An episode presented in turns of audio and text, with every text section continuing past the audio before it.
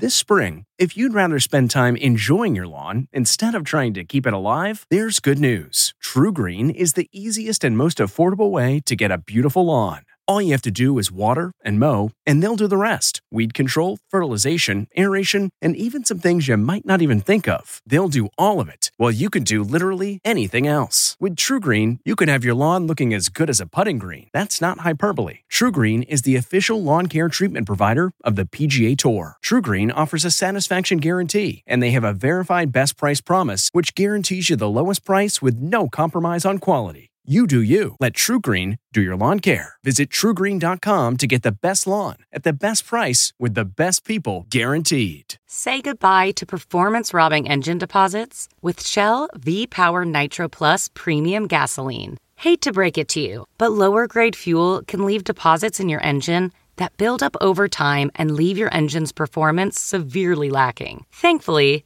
Shell V Power Nitro Plus removes up to 100% of performance robbing deposits with continuous use in gasoline direct injection engine fuel injectors. Download the Shell app today to find your nearest Shell station and rejuvenate your engine with Shell V Power Nitro Plus Premium Gasoline. Fuel up at Shell. Margaret Brennan in Washington, and this week on Face the Nation, breaking news this morning as the massive operation to vaccinate hundreds of millions of Americans is officially underway. The very first Pfizer vaccine shipment left a factory in Kalamazoo, Michigan early Sunday. Its distribution across the U.S. is just the first step in a staggering logistical operation expected to go well into 2021. D Day was the beginning of the end, and that's where we are today. Celebrating that victory, President Trump took in the annual Army Navy game in person, attempting something normal in a year that has been anything but. This is one of the greatest scientific accomplishments in history. But the challenge of convincing the roughly 75% of Americans who need to take the vaccine in order to actually beat the virus will fall to his successor. I want to make it clear to the public. You should have confidence in this. And it will be months before supply can fill the demand. Months that tens of thousands of Americans may not have unless they follow the pleas to wear masks, social distance, and follow CDC guidance. We're about to walk into the Hanukkah surge and the uh, Christmas surge and the Christmas week surge and the Kwanzaa surge and New Year's Eve and New Year's Day. The number of COVID 19 deaths, hospitalizations, and new infections continue to break records daily. Medical providers are stretched to their limit, and hospitals are at or near capacity. This crisis that we have right now, the vaccine is not going to save us. We'll talk with Health and Human Services Secretary Alex Azar, plus former FDA Commissioner Dr. Scott Gottlieb and the head of Hackensack Meridian Health, Robert Garrett. They'll start vaccinating frontline workers Tuesday. Then, as the streets of Washington fill up with protesters yet again, we'll tell you why so many Trump voters support his desperate yet futile efforts to overturn the results of the election. Incoming White House senior advisor Cedric Richmond will join us to talk about that. It's all just ahead on Face the Nation.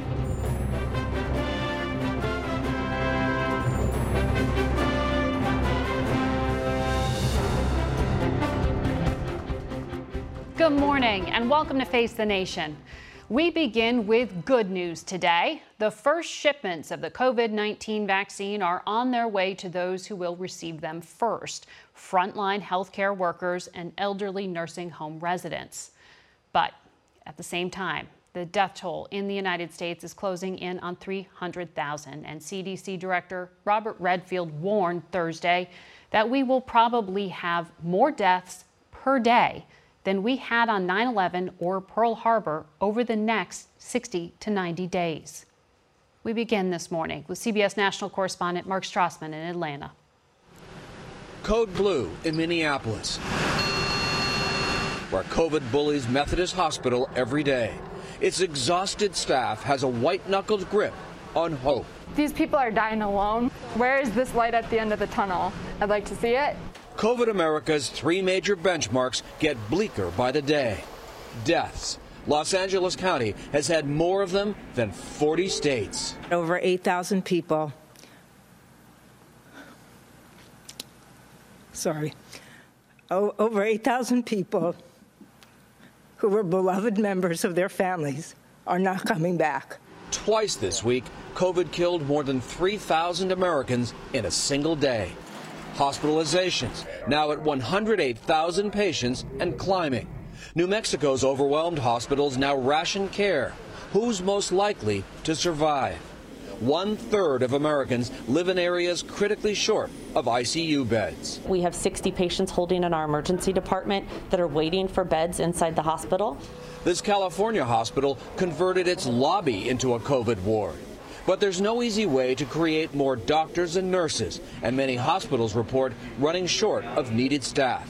Here's why new cases. They hit an all time high on Friday, more than 231,000 in a single day. The whole country's on fire. Uh, everybody's surging, everybody's stressed. Which brings us to where hope lives rolling out the Pfizer vaccine. Almost 3 million doses are shipping this weekend, bound for sub zero freezers in all 50 states. Injections will begin tomorrow for top priority Americans, high risk healthcare workers who've battled the killer virus the last 10 months. We are not done until every American has access to the vaccine. But demand dwarfs supply. Many hospitals have no idea when their vaccine shipment will show up or how much to expect. And this national inoculation will take time. Predictions call for 100 million vaccinated Americans by February. That's less than one third of the country. Margaret? Mark, thanks. Vaccinations are already underway in the UK. CBS senior foreign correspondent Liz Palmer reports. Good morning. As the U.S. prepares to start vaccinating its citizens, the program that began here in the U.K. on Monday in 50 hospitals, apart from a couple of temporary allergic reactions, has gone without a hitch. 90 year old Margaret Keenan was first. With no report, she suffered any side effects. Just so strange and uh, so wonderful, really.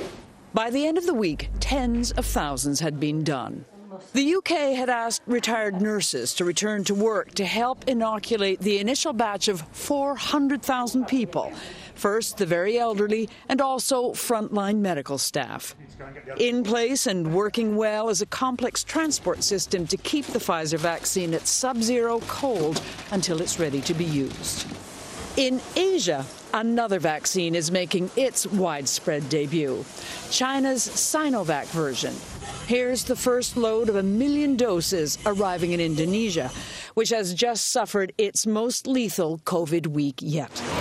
Russia, too, is sharing its Sputnik vaccine. It arrived in Serbia this week and is being trialed in Brazil, which still has one of the worst infection rates on Earth.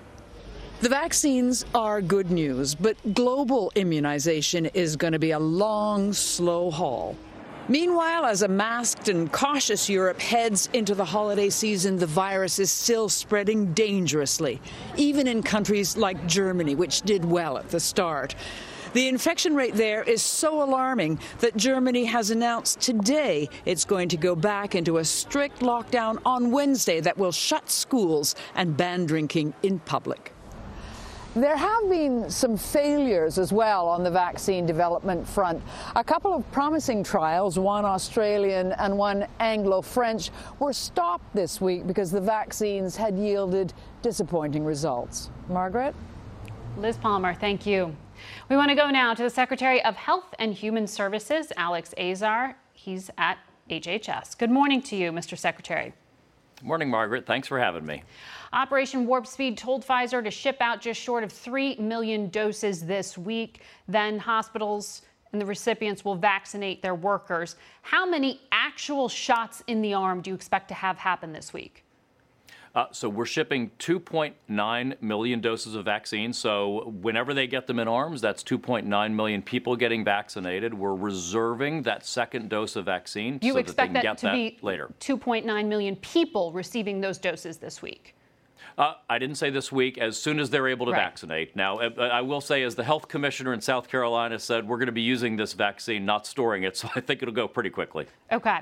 Well, I want to ask you specifically about something CVS revealed. They said they're not going to start vaccinating, even though they're receiving it this month, until December 21st, because the Trump administration told them to wait until that date.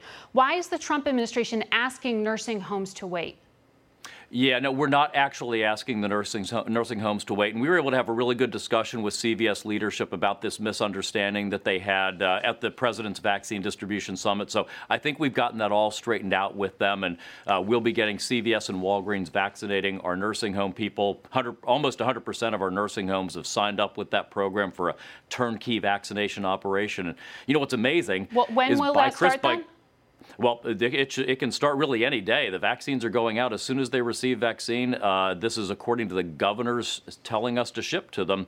We could have every nursing home patient vaccinated in the United States by Christmas. It's really a remarkable, remarkable prospect for all of us who have loved ones in nursing homes to, that we may approach Christmas with that level of comfort that, that, our, that our loved ones have gotten some initial protection already. Certainly, given that 50,000 nursing home patients are getting infected a week, uh, let's watch and see when those begin. We will we will track that. But overall, uh, for the general population and these shipments, uh, why the decision not to be more aggressive out of the gate? Are you concerned? That the governors who will be receiving and then in charge of distributing it, that the states aren't quite prepared. No, not at all. Uh, so we're being very aggressive. We're shipping all that we have that w- while we're holding back a reserve for the second dose. You know, this is a vaccine that is labeled ha- for 2 aren't there doses. more than six million doses produced by Pfizer at this point? So, so they're about they're about 6.4 million doses. So we've held a reserve, which, as General Perna has discussed, we this with the first shipment, it's important to keep a safety stock there, and we're shipping half of the remaining. So that's 2.9 million doses going out. Listen, this is about measuring twice, cutting once. We're launching a very complex nationwide distribution program. Do it right, do it measured, get the job done right. Anticipate problems, but know there are going to be hitches and hiccups as we go, and we will work to solve it. This is the U.S. military that is running this operation. It's what they do.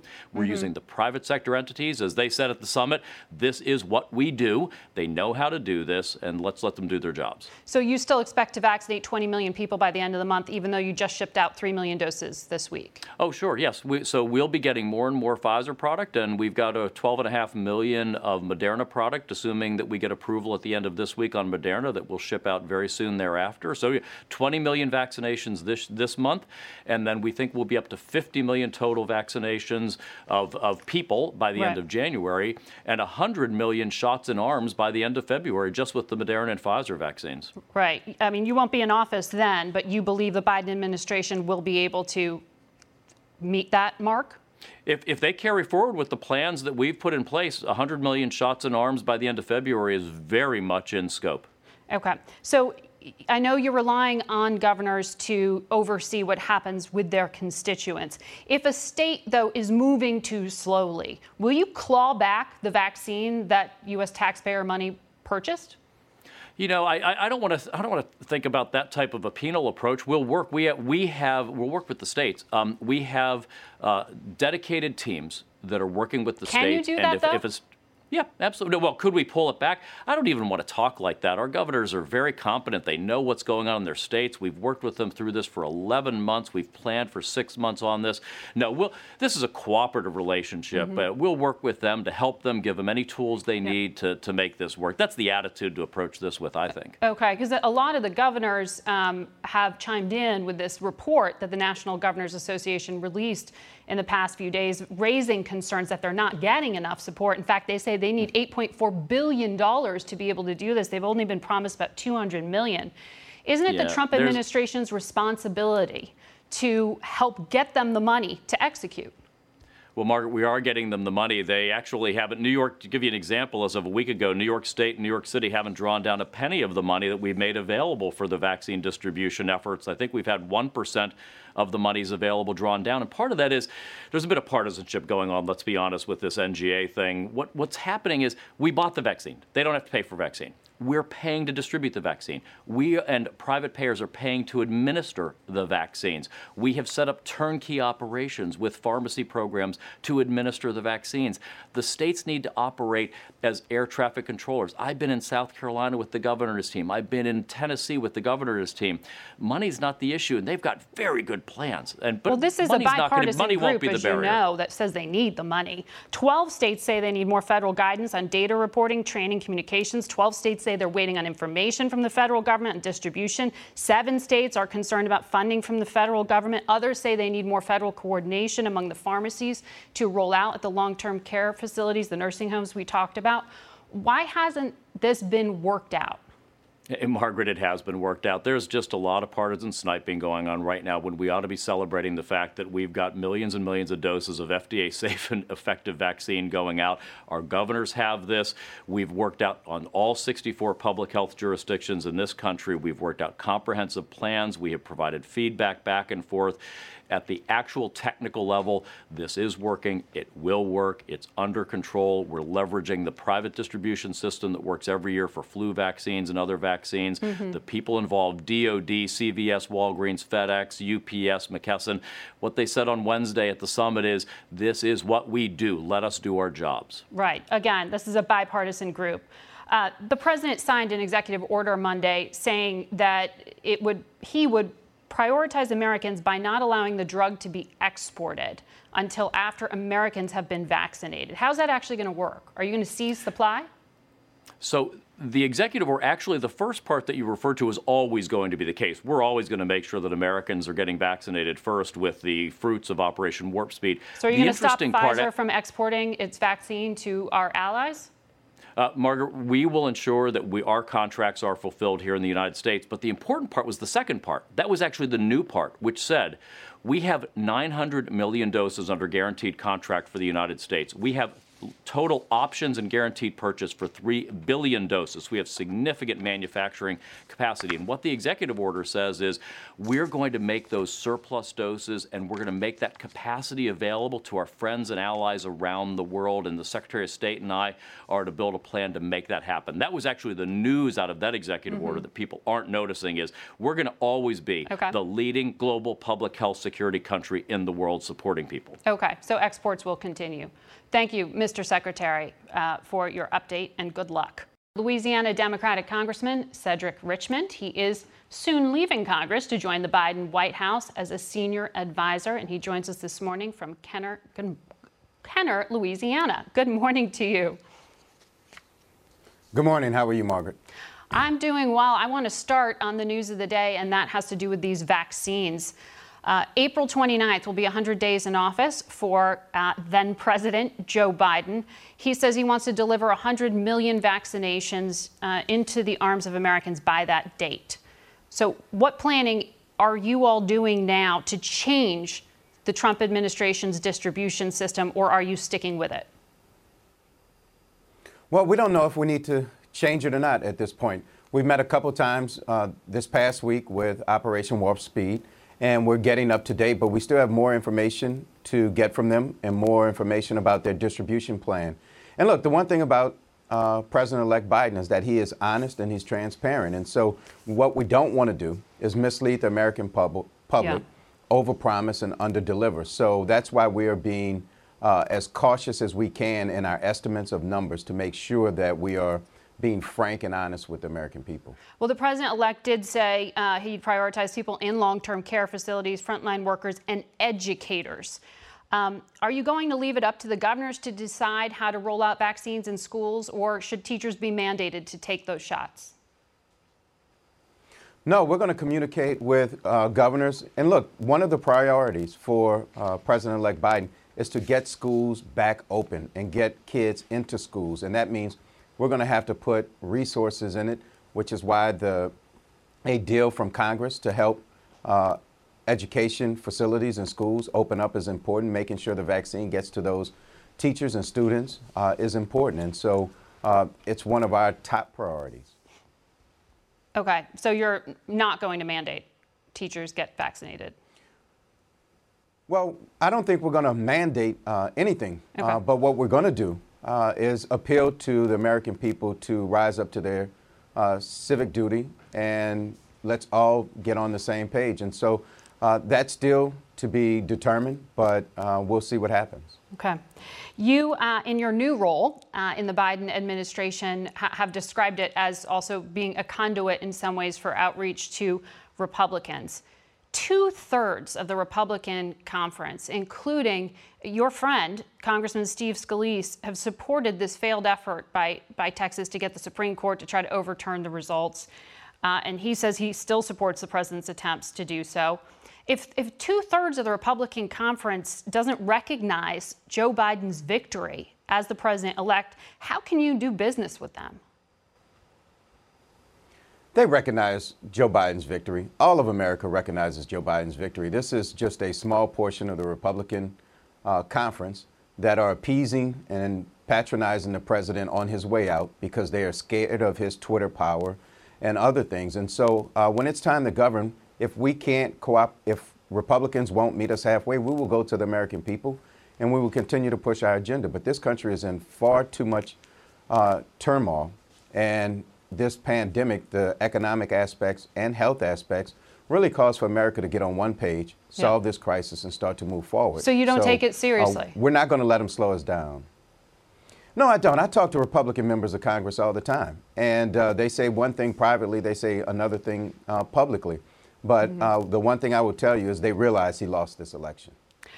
The president elect's son, Hunter Biden, revealed this week that he is the target of a tax related, as he describes it, investigation by the U.S. Attorney in Delaware.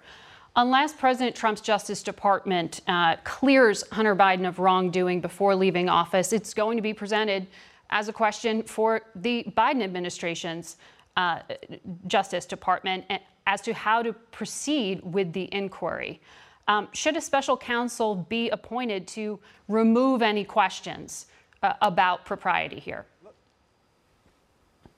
We won't make any comment on that. What I will say emphatically is that uh, President elect Joe Biden has said over and over again during the campaign and saying now that he wants an independent Department of Justice, unlike what we've had for the last four years, and that he will trust that Department of Justice uh, to do their job. And he's not going to meddle with the Department of Justice because it is that important to the rule of law, confidence of the American people, and to our government. So yeah. uh, Hunter Biden issued his own statement, and I think the statement speaks for itself. So it, it does remaining independent, does that suggest that um, the incoming Attorney General, whoever that person is, since one hasn't been named yet, should they recuse themselves from this case?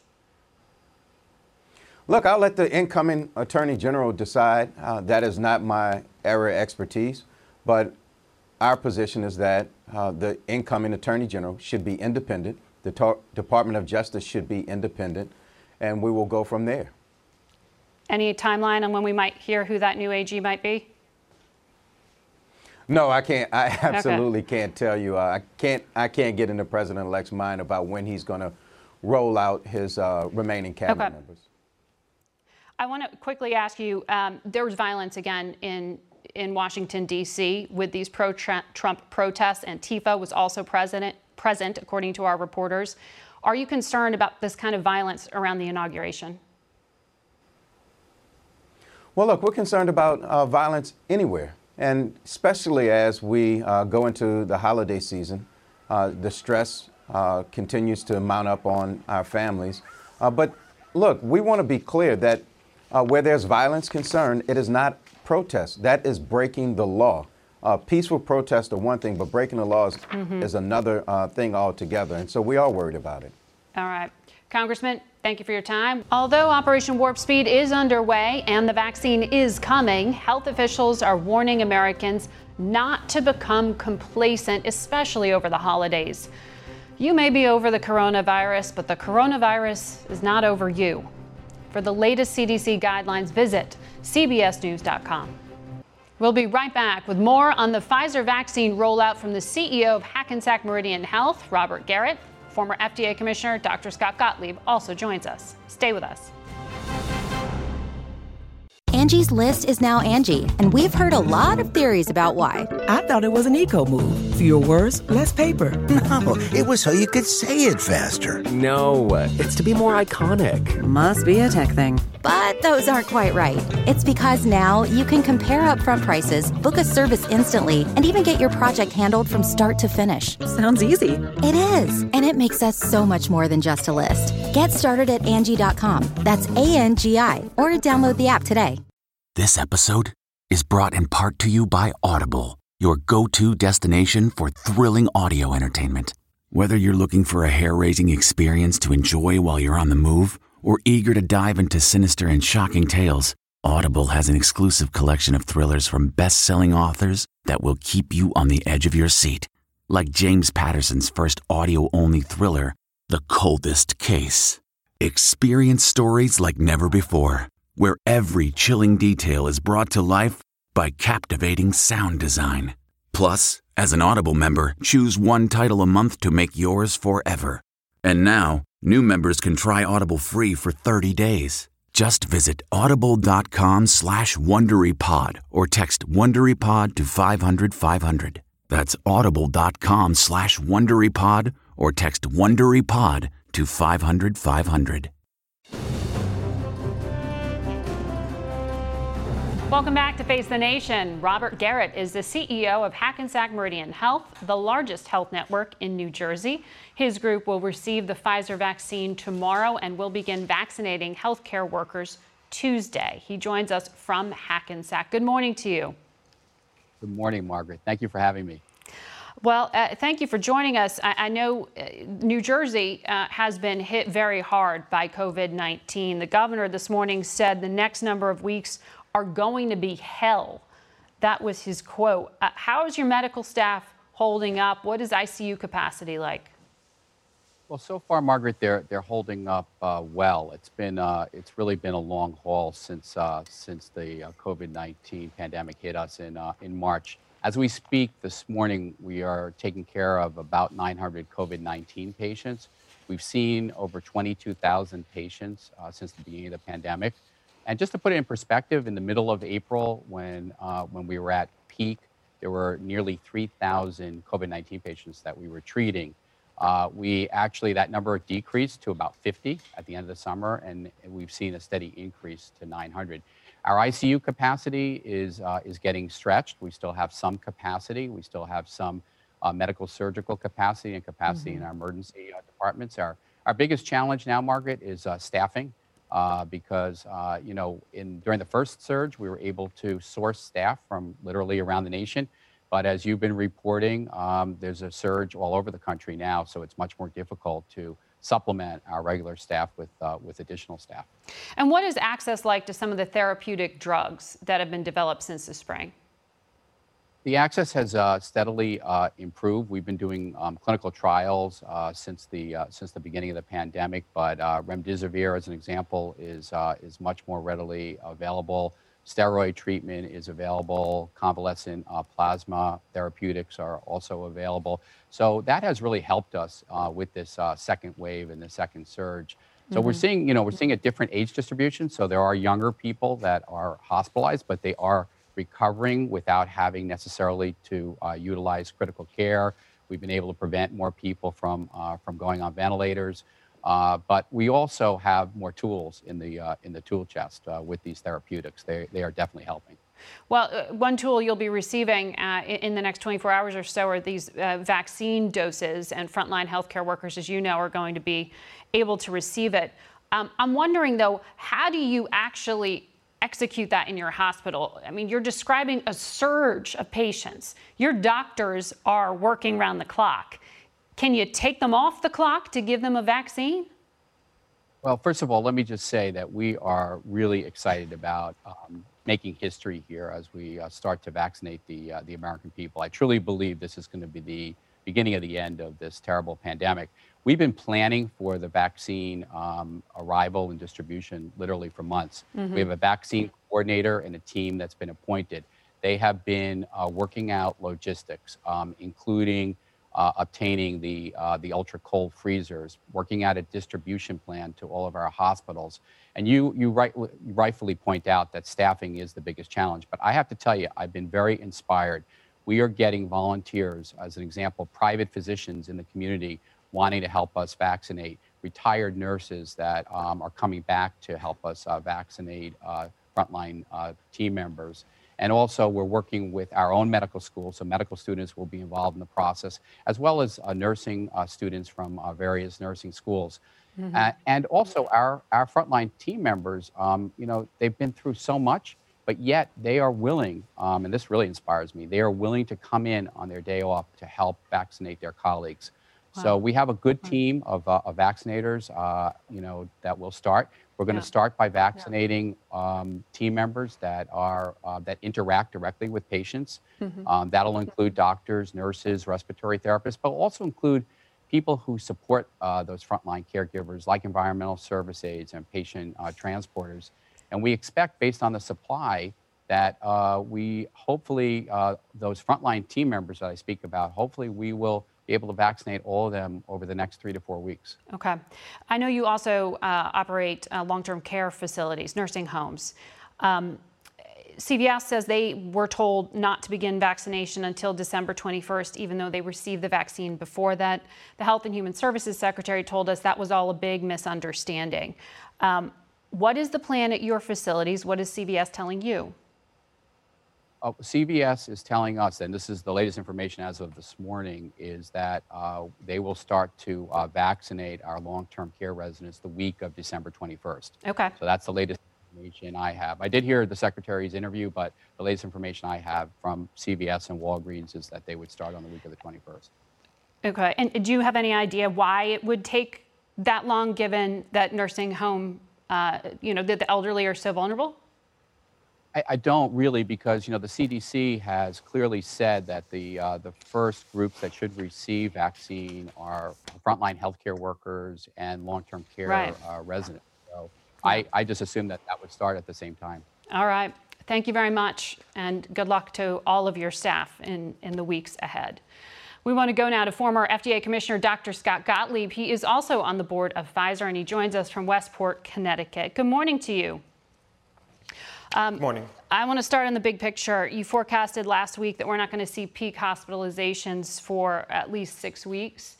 Uh, the CDC director put an even more dire timeline um, on that, saying 60 to 90 days, we're going to have more deaths per day than on 9 11 than on, than on Pearl Harbor. He was talking about on each day. How do you save lives at this point?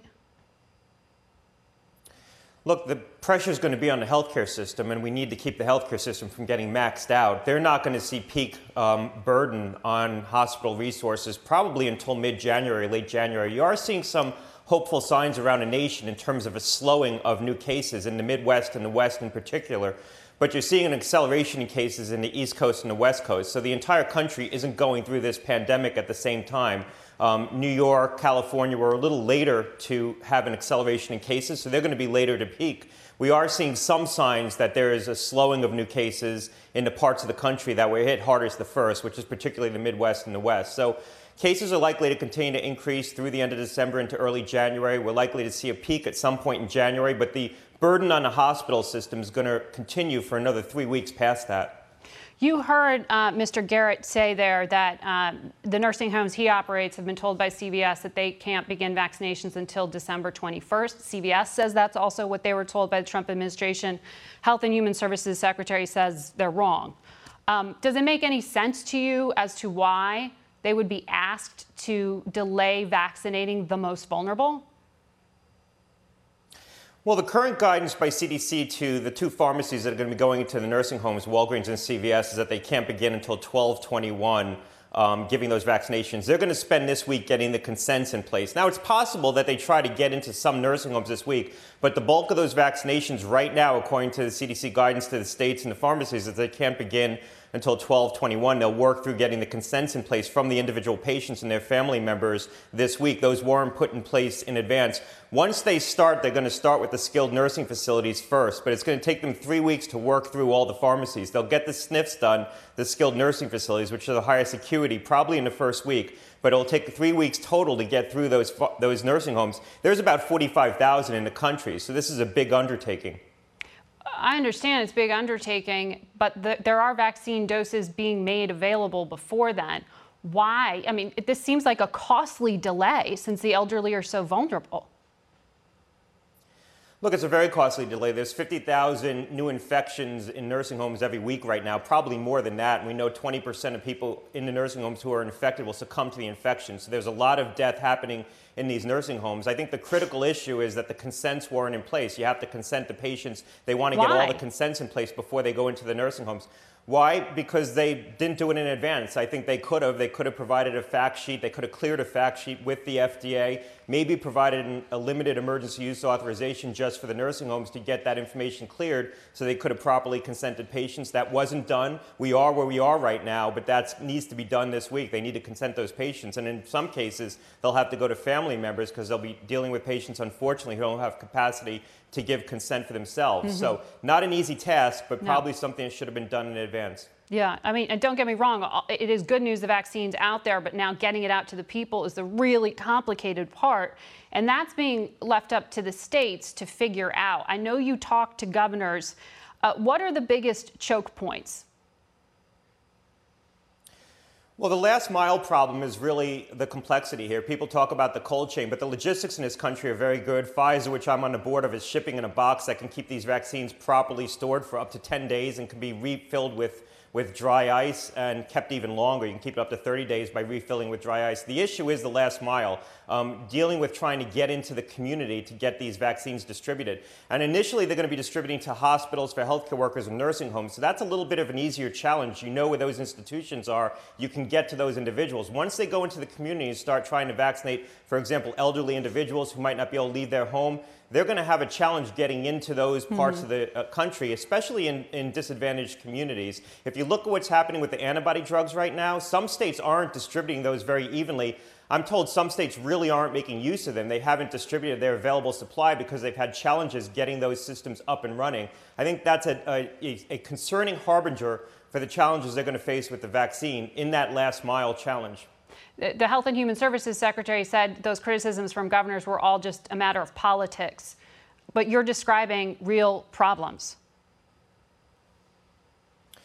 Well, look, I, this is happening on a bipartisan basis. I talk to and, and, advise Republican governors, and I've talked to Democratic governors. They have challenges on the ground, especially once they get past this month. This month is a little bit of an easier task for them, and I don't mean to trivialize it. It's still a challenge, but going into the hospitals and the nursing homes, they have big institutions that they can work with, the big pharmacies and the hospitals themselves. Once they try to go into the community, that's going to be where the challenge is. I'm not sure the country's prepared to do that right now. The governors mm-hmm. have about a month to get ready because they're not going to be doing that until January. You've already been on the record um, earlier in the week on CNBC saying uh, Pfizer did indeed offer Operation Warp Speed the option to buy more vaccine after they knew it was effective, after they'd seen the data. Uh, and the Trump administration continues to dispute those details. Um, but I wonder what you think of the, the overall supply question right now and whether uh, there is adequate supply to meet that target that you heard the HHS secretary say uh, 100 million people vaccinated by February. Look, I can't speak for the supply beyond, beyond Pfizer. Pfizer has manufactured most of the doses that they're going to deliver in December. So they said they'll deliver 25 million doses to the United States, 25 million outside the United States. Most of those doses have been manufactured at this point. They've committed to deliver up to 100 million doses in, by the end of the first quarter of next year. And I believe they'll hit that target. Uh, I'm pretty confident the company is going to hit that target. Beyond right. that, you know, Pfizer hasn't secured an agreement with the U.S., and I can't speak to the other manufacturers. Right. Um, and I know that the secretary has said they've been talking since October about buying the supply that still exists um, on Pfizer's shelves, so to speak, or on, on, in terms of what they could do this year. Um, do you understand what the secretary was talking about in regard to uh, exports and supplying the vaccine outside the U.S.? The president continues to say Americans need to get it first. Well, look, the federal government has all kinds of authorities they can try to invoke. I'm not sure what they're prepared to do. This is a global supply chain. Um, there's vaccines being shipped into the U.S., and there's vaccines being shipped out of the U.S., and there's ingredients being shipped into the U.S. globally. So I'm not sure that they want to step in and try to disrupt a global supply chain where we're dependent upon other nations as well. But um, it remains to be seen what they're willing to do. They have an opportunity. They had an opportunity. They have an opportunity, at least with respect to Pfizer to contract for more. This is an American company. I'm sure we'd like to work with the federal government, the U.S. government. Right. So the company stands ready, um, and I'm sure the other companies do as well. All right, Dr. Gottlieb, good to talk to you again today. In October, we spoke with voters around the country ahead of Election Day, and we wanted to check back in with some of them about their willingness to get the coronavirus vaccine. Now that the FDA is endorsing the vaccine, does that make you more willing now to take it? No. Why? No. It's too rushed. It's too rushed, and there's just too many question marks still for me. Um, like how effective it's going to be, how long it will actually protect you. And I'm afraid that it's going to give people a false sense of security. The social distancing, I think, will stop. People will stop wearing masks. They'll just think they're protected. So I'm really concerned. Mildred, you were reluctant before to take the vaccine. Given where we are now, have you changed your mind? I haven't changed my mind. My biggest concern is how, you know, money has entered the equation. You know, when you have money, pharmaceutical companies, and politics, um, this, this, it's a scary scenario for me. I have concerns.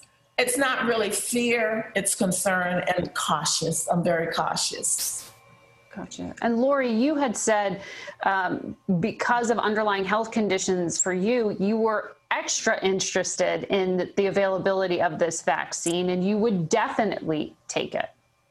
Yes, I have so many more concerns about what would happen if I contracted the virus than what might happen from a vaccine. And JR, you were also hesitant. You didn't necessarily trust that the government would be giving you something that is safe. Do you still feel that way? Oh, of course, I still feel that way. I don't know what's in the drug. What would change your mind? I will go talk to my doctor in January.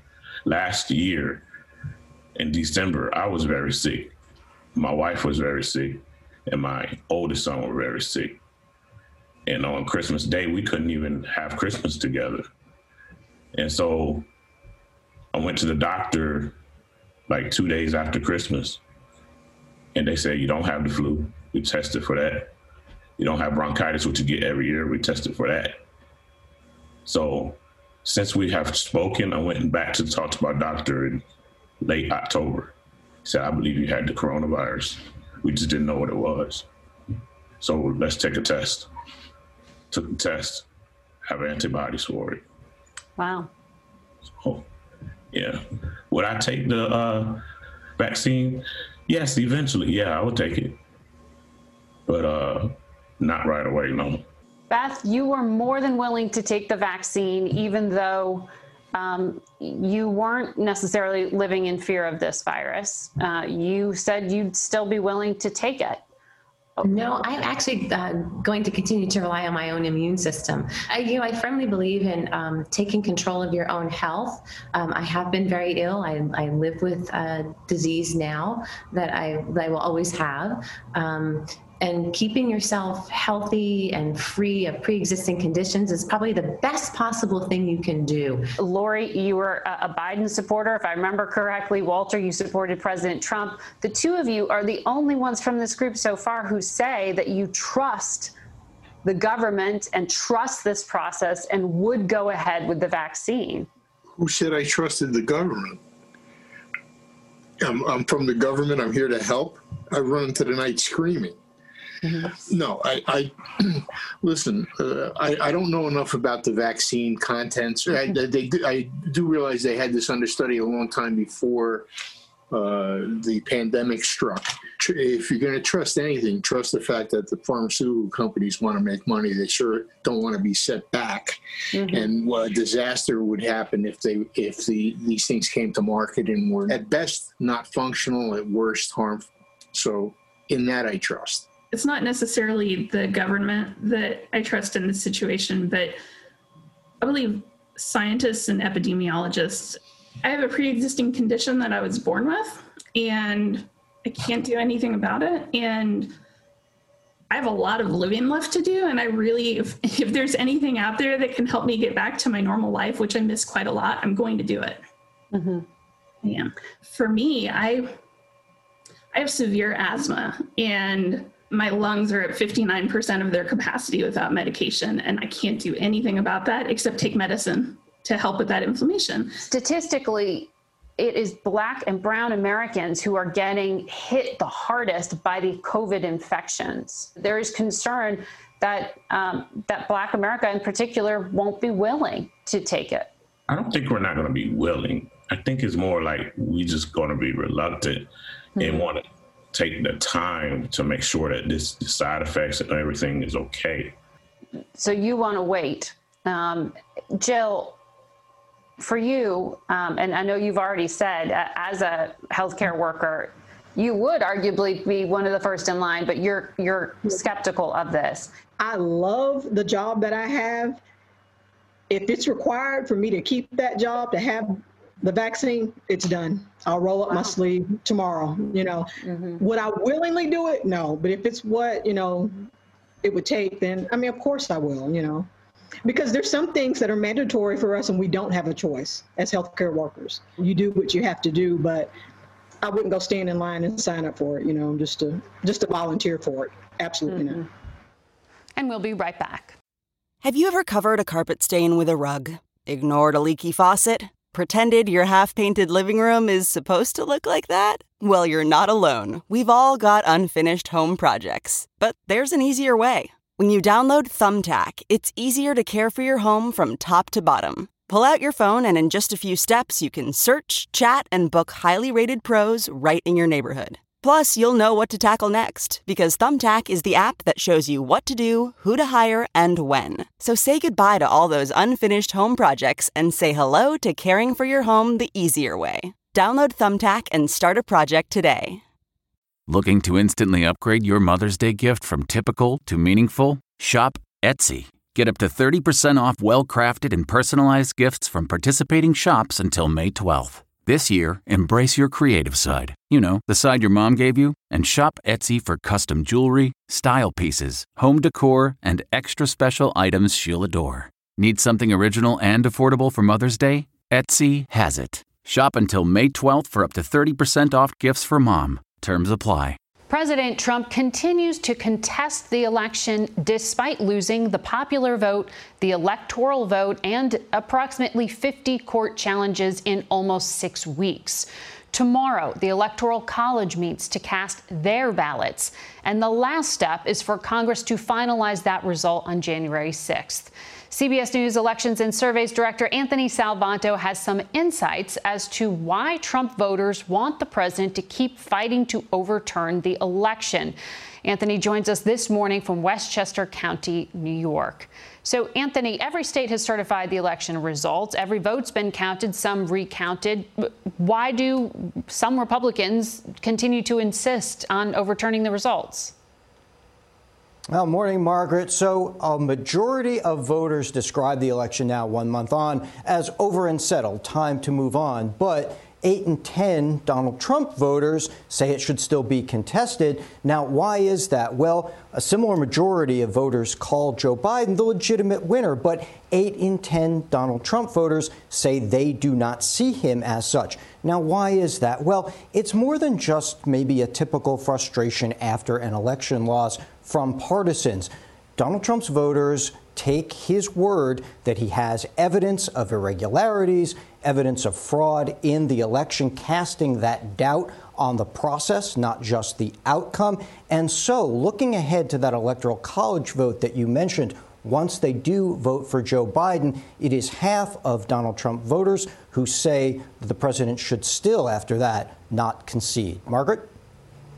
And Anthony, we should note that no evidence of widespread fraud has uh, been shown to date, and the Trump campaign has been unable to substantiate its claims. Good to see you again.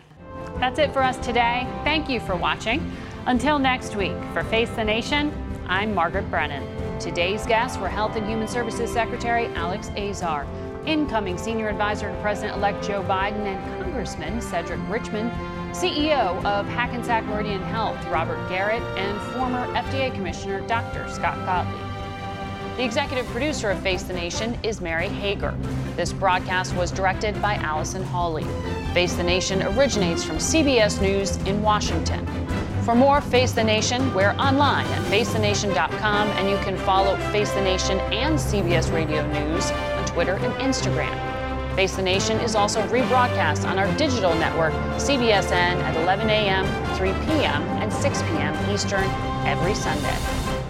If you like Face the Nation with Margaret Brennan, you can listen early and ad-free right now by joining Wondery Plus in the Wondery app or on Apple Podcasts. Prime members can listen ad-free on Amazon Music. Before you go, tell us about yourself by filling out a short survey at wondery.com/survey. Look around. You can find cars like these on AutoTrader. New cars, used cars, electric cars, maybe even flying cars. Okay, no flying cars, but as soon as they get invented, they'll be on AutoTrader. Just you wait. AutoTrader. Hi, this is Jill Schlesinger, CBS News business analyst, certified financial planner, and host of the Money Watch podcast. This is the show where your money is not scary. It is a show that's all about you. It's your questions that make it possible for me to provide unconventional and entertaining insights on your money, and maybe more importantly, on your life. Follow Money Watch wherever you get your podcasts. You can listen ad free on the Amazon Music or Wondery app.